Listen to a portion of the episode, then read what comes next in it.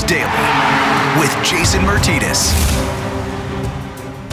Welcome to your Wednesday, December 16th edition of Flyers Daily with Jason Myrtetus. Ton to get to in this episode, and we'll start it off right now with Bill Meltzer. Had a chance to catch up with Bill to talk about everything from the NHL return to play, the Phil Myers contract, goalies week, and a ton more. And here's that conversation. Uh, happy to have join us here once again on Flyers Daily for uh, a lot of different angles of conversation, including a recap on goalies week, which was a ton of fun. Bill Meltzer joins us right now. Bill, how you doing? I'm doing great. You know, it's uh, a lot of a lot of big stuff on the horizon here right now.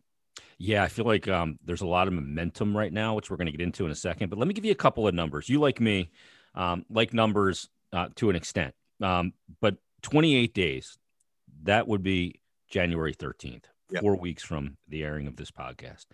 It's been 101 plus days since the Flyers last played a game on September 5th, Game Seven, against the New York Islanders. That very horrible game seven, as a matter of fact, but it ended their season. Um, now, not numbers, but Robert Hägg and Oscar Lindblom apparently are in country. I'm assuming quarantining in preparation for an upcoming camp. Tyler, or um, excuse me, Tyler Myers, Phil Myers has a new contract, and we're all hoping for ratification of a vote. Other than that, there's nothing going on. talk about. Where I want to start, though, is with the NHL news, and we're going to get to Phil Myers. We're going to get to Goalies Week. We're going to get to a lot of different things. But let's start with the NHL news because everything's predicated on it. So, Bill, it, it seems as if the league and the players are, are really close to a deal. And from my understanding right now, the one thing that may be holding it up, not really holding it up, but taking longer to iron out maybe than than they thought and kind of delaying things, although we should get maybe a, a vote by the end of this week, is the roster issue. AHL players, expanded rosters, how that's going to affect the cap, what those players are going to get paid, service time, all of those trickle down effects of that. What is what eh, kind of what you're hearing in regard to expanded rosters and how that will work? Well, I, I think that they're waiting also for you know final word on the American Hockey League season. I mean, they're they're pretty close too. Uh, they're targeting early February to start, whereas the NHL is targeting mid January. Um, I think the feeling is is that if it's it's going to be, you know, a couple of weeks turnaround, then you don't necessarily need to, uh, you know, expand your rosters except you know potentially in case of injury, almost like a black aces kind of thing.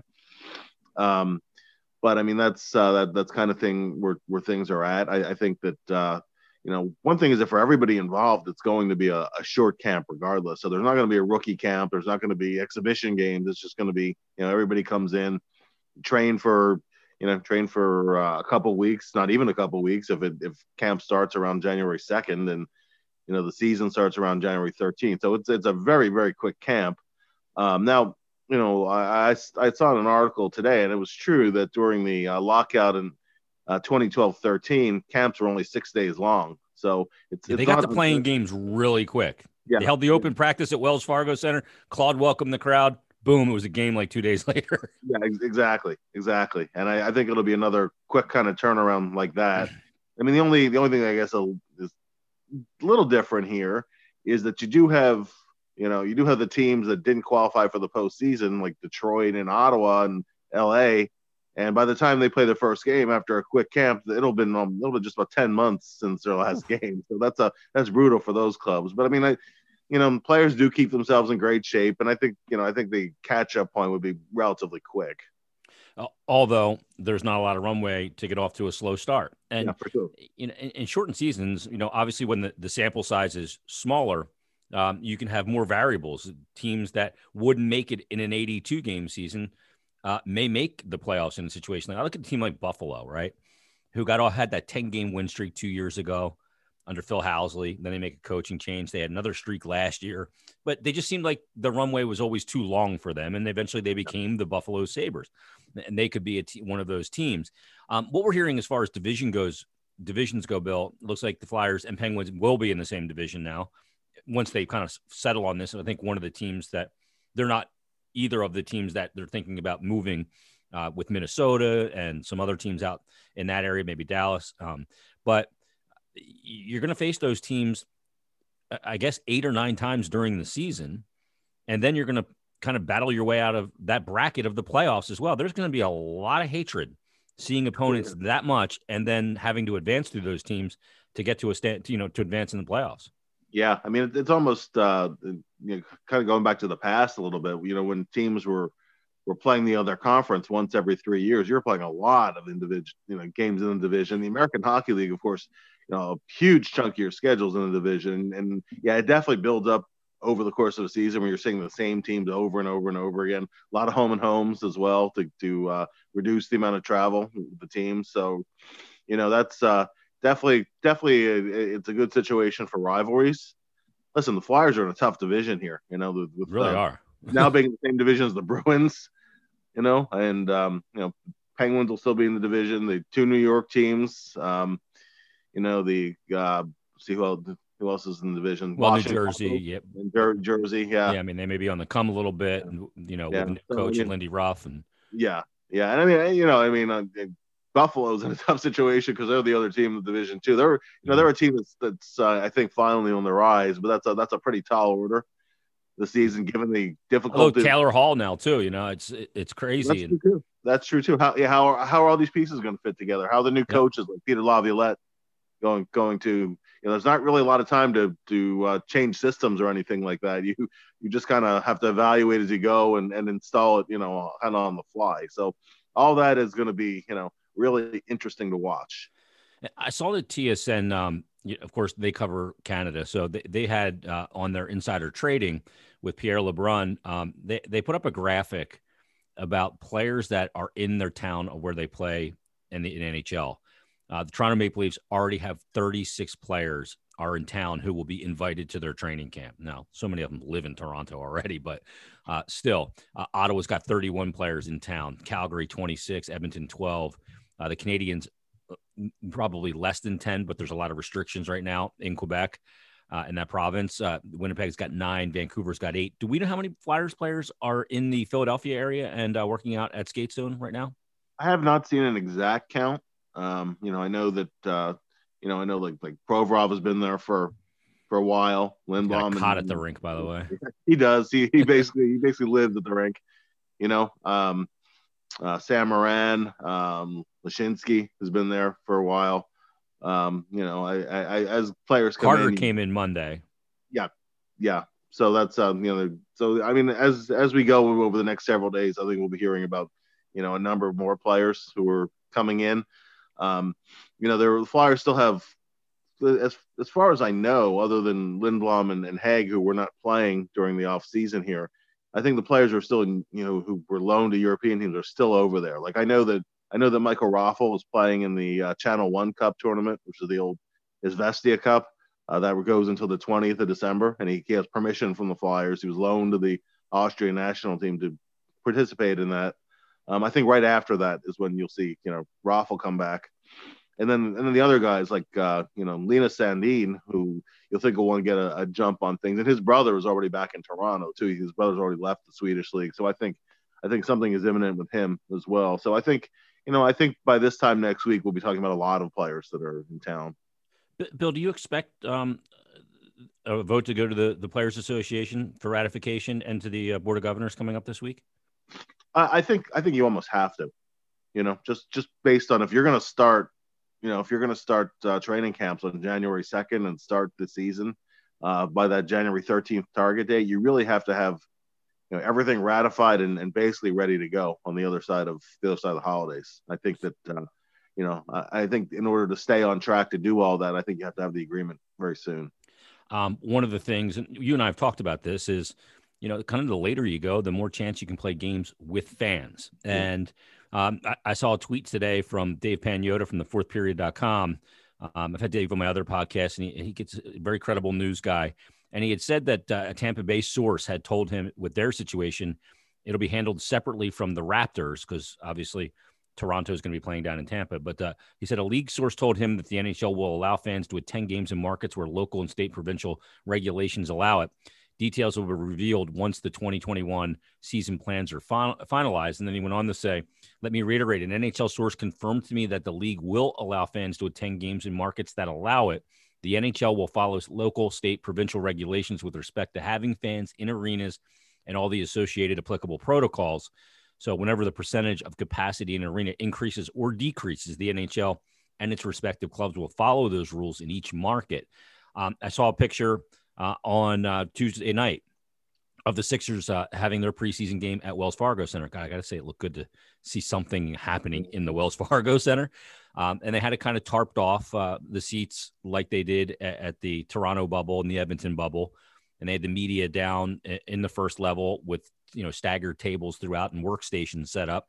Um, I, I, guess this will all depend on you know the numbers in Pennsylvania and the laws in Pennsylvania, but you know with the vaccine and and you know what experts are saying, epidemiologists, we could see fans uh, maybe towards the, the, back third of this season uh, to some degree in the NHL. Yeah, I, yeah, I think I think that's realistic. You know, I don't think it's realistic at the start of the, of the season, but uh, as as you see, you know the uh, percentage of the population that's vaccinated, hopefully see COVID numbers start to come down. Um, you know, and that, that's when you would start to see, you know, states and cities relax some of those restrictions. Um, you know, Philadelphia has one of the stricter um, you know, rules about uh, indoor gatherings and, and whatnot. So, you know, I, I wouldn't expect to see, you know, much in, much in the way of crowds, you know, in Philadelphia for a significant part of the season, but hopefully on the back end of it, as you're getting to the stretch drive and the, you know, the playoffs, then uh, that's when really, that's really when you most want, you know, fans in the stands anyway. So that, uh, you know, uh, that that's another that's another reason for optimism, at least over the over the longer haul. But I mean, immediately, of course, the first priority is just just get the season going. Bill, how important is it for the NHL to to dare I say tick this season off? You know, check it off the to do list because of a couple things.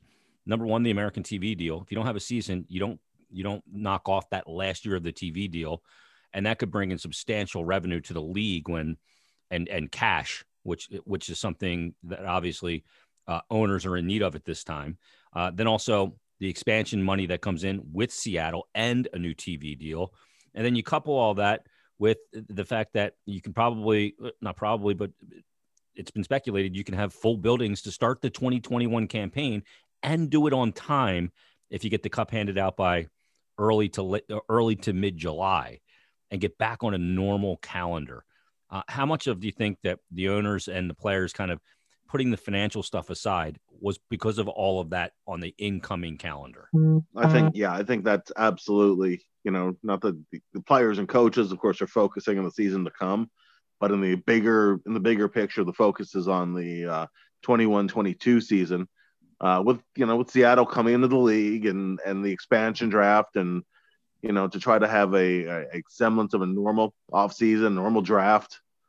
You know, this is, uh, you know, that, I mean, the draft is a whole other topic, but I mean, I've never seen anything like this just because at least, at least this past year's draft, there was three quarters of a season sample size, you know, um, really with the way leagues have been this year, it's been very hard to scout anybody be 10 games for a player yeah. if that and, right in some leagues you know like the quebec league that was that was rolling and they were fine. And then you know like the, the maritimes division and they're back they're back on pause just as you know just as restrictions have come in and, and cases have risen. Now europe has been a little different. Most european leagues have been more or less able to to roll uh, not always individual teams but it's going to be it's, it's kind of you know it's going to be really interesting to see you know how they how player ratings look. You, know, you're all you're already getting by the time the season starts would usually be like the the midterm ratings for players. Yeah, everybody be you know start basically starting at that point. So it's that's going to be another really interesting thing too to, to watch you know over over these upcoming months and, you, and you're basically going to lose a month of the off season and in a year when you have an expansion draft so it's going to be a, a condensed off season to get things started back to on the normal schedule but uh, there'll be a lot of hockey to really talk about. The, the dead period will be far less uh, a period of time. It'll it'll be two weeks as opposed to five weeks of that dead zone that you got usually from you know the last week of July all the way through August and then September as players trickle in and the camps begin to open and rookie camps and you can have a rookie camp, maybe you have a rookie camp next summer and prospect camp and all those things and um, we're just so looking forward to get things back to normal. Um, speaking of getting things done and obviously with uh, you know so much news about the NHL getting close to an agreement that's maybe applied a little pressure to both sides. Not that it was ever acrimonious between Phil Myers and the organization, but they get a deal done, Bill. And I got to tell you, this deal seems like a steal to me. Um, if Phil Myers ends up being your top pairing defenseman with Ivan Provorov on that right side, the way he covers the ice, the way his you know development over the last three years has been, and it's been a meteoric development in my opinion. Uh, and at that number with this bridge deal, I mean, for it's a good number this year. This year, I believe, based on what we know, but based on the arc of you know what how he's trending as a player, this could be an absolute steal. Now he's going to cash if that's the case when yeah. he gets to free agency, but it still be restricted, right? Yeah, when he uh when this deal expires, this is in a lot of ways for Phil. I mean, he's you know he's making a nice a nice raise off of his entry level deal, sure. so there's something in it for him too. It's a big bump as an um, undrafted player as well. Yeah, an undrafted player too. Um, you know, and this this past season, he was at least technically based on games played, he was a rookie in the NHL this past season. So that's a that's a really nice salary bump for him. Uh, when this deal expires, he'll be one year away from unrestricted free agency. He'll be eligible for arbitration, and at that point, if he if he plays as you you know hope and, and expect that he will, um, that that's when he'll really get paid because he's a year away from unrestricted free agency. So at that point, you're you know you're settling on a multi-year deal where you're buying out, you're buying unrestricted free agent years, and that's when players you know really tend to cash in. So that's a that's a good thing for for Myers and it's a good thing for the Flyers too because it's a lot of cost certainty, you know, for a guy who they're figuring on playing a lot of minutes for them. That the right shot defenseman, you know, the the size and mobility. I mean, they're you know they're one of the unicorns around the league that you that every team is looking for. The big the big defenseman who can also really can also really skate. So and you know, bomb it too. By the way, he can, he can. and that's also an area of his game, you know, where he's he's improving.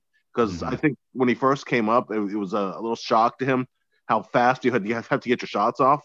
Yeah. You know, as opposed to in in junior hockey and even the American League. And that's an area where I think he, I think we saw in the playoffs too. You know, he scored some nice goals. Yeah. In the playoffs. goals. That, yeah. And I, I, think that's an area where you know I, I, expect him to keep getting better and better. Um, you know, with, with a little bit, uh, you know, with some inconsistency, maybe over the next year or two, because that's just the way young defensemen are. But I think there's a lot to be, you know, excited about with him. Absolutely. And talking to Carter, um, we had Carter Hart on Monday's episode to wrap up Goalies Week. And talking to Carter after we got done taping, um, you know, I always get into the gear talk with him um, because there's been a big transition in goalie gear. Uh, and, it, you know, he was entertaining representing CCM as part because Carey Price left CCM to go to right. True Hockey, which Lefevre is the manufacturer that's now manufacturing specs for True. Um, but Carter said something to me. He said, You know, I, I met with them, but this wasn't the right time to have that conversation because of this kind of goofy off season where you don't have time to test gear. He said, I didn't want to mess around in this tightened off season. Um, I had to go with what I felt comfortable in, and I didn't have time to test gear. I thought that was in- incredibly mature for a guy who hasn't signed anything beyond this ELC. He could have got a, probably a nice payday uh, from from that company to be one of their main representatives to wear their stuff and the fact that he wanted to wear stuff that he was comfortable in, which is the Lefevre True Gear right now. You saw him switch to that in the playoffs.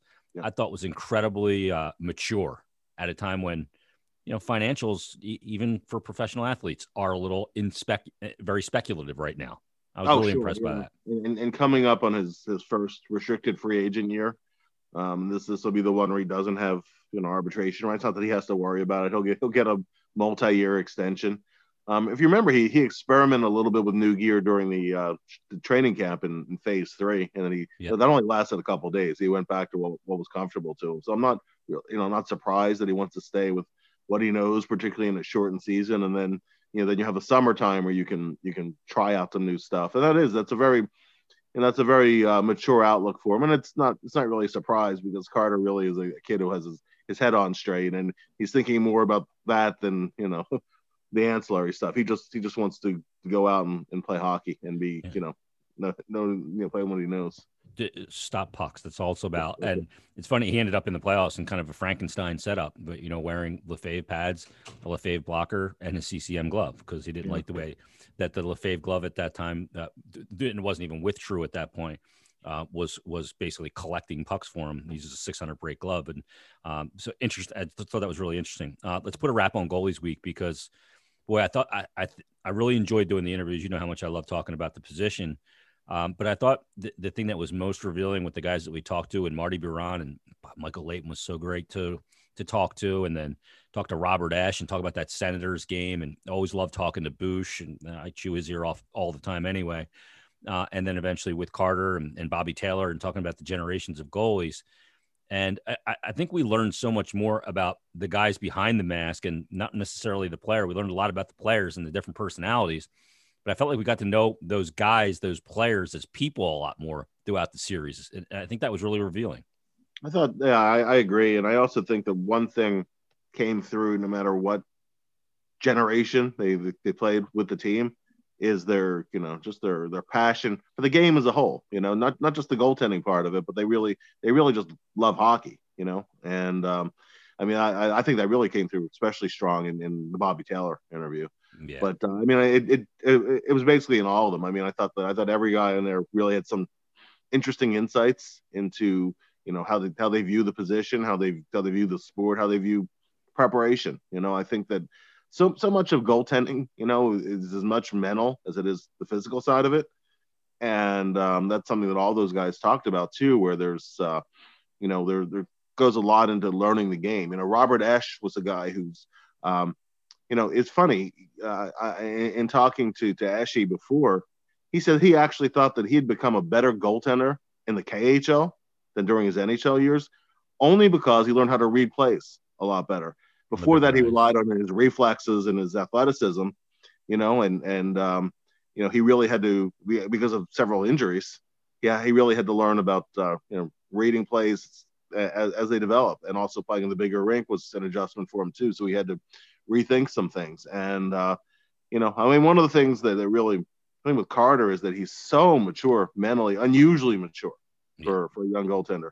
Uh, you know, you can look back at the histories of Bernie Parent and Pelle Lindbergh, and you can truthfully say that as young goalies, they hadn't mastered the mental part of the game. That took them time, you know, and that's uh, that's something that that uh, particularly impresses me with Carter.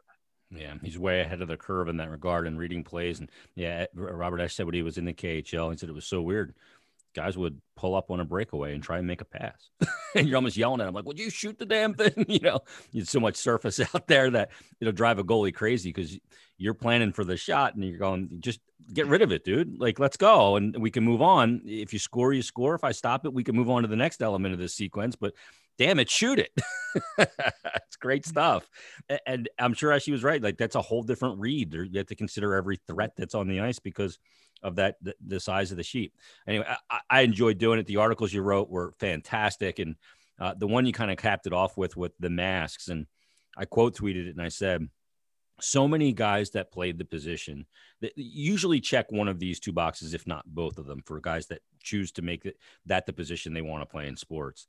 Um, either you had older brothers, and they always stuffed you in the net in street hockey, and you ended up being the goalie, or it was the gear. And just you, you see the gear when you're a kid, and you're just like, oh my god, look at this! He looks like a transformer, right? Or some kind of character in a movie. And then as masks got more and more developed, and the painting of masks, and you did this feature on all the different masks throughout the years. And I saw Mark LaForest chimed in with his yep. trees mask, and you and I had actually talked about that prior as well, which was a really cool one with the branches and the Flyers logos all over it. But the mask to me is is, is the reasons why, as you see behind me, they're all over my walls. I, I, love the mask, and it's what brought me into the position. Even though I did have older brothers that stuffed me between the pipes as a kid, but the mask is damn cool, and it's getting cooler every single year. Oh, absolutely! It's so much. It's so much of the goalie's identity you know, and um, you know it. Uh, particularly as they've evolved, you know, at first they were just strictly utilitarian, you know, and then then it became something that it was, you know, it was a personal expression as much as anything else. And it's also funny how, you know, how uh, you can also you can also see who a goalie's heroes and influences were too. And I love that. You know, like a, a, a couple years ago, because um, Brian Elliott was was a Hexy fan, and he didn't want to copy Hexy's arrow mask, but he wanted kind of a tribute to it, so it was a variation on it.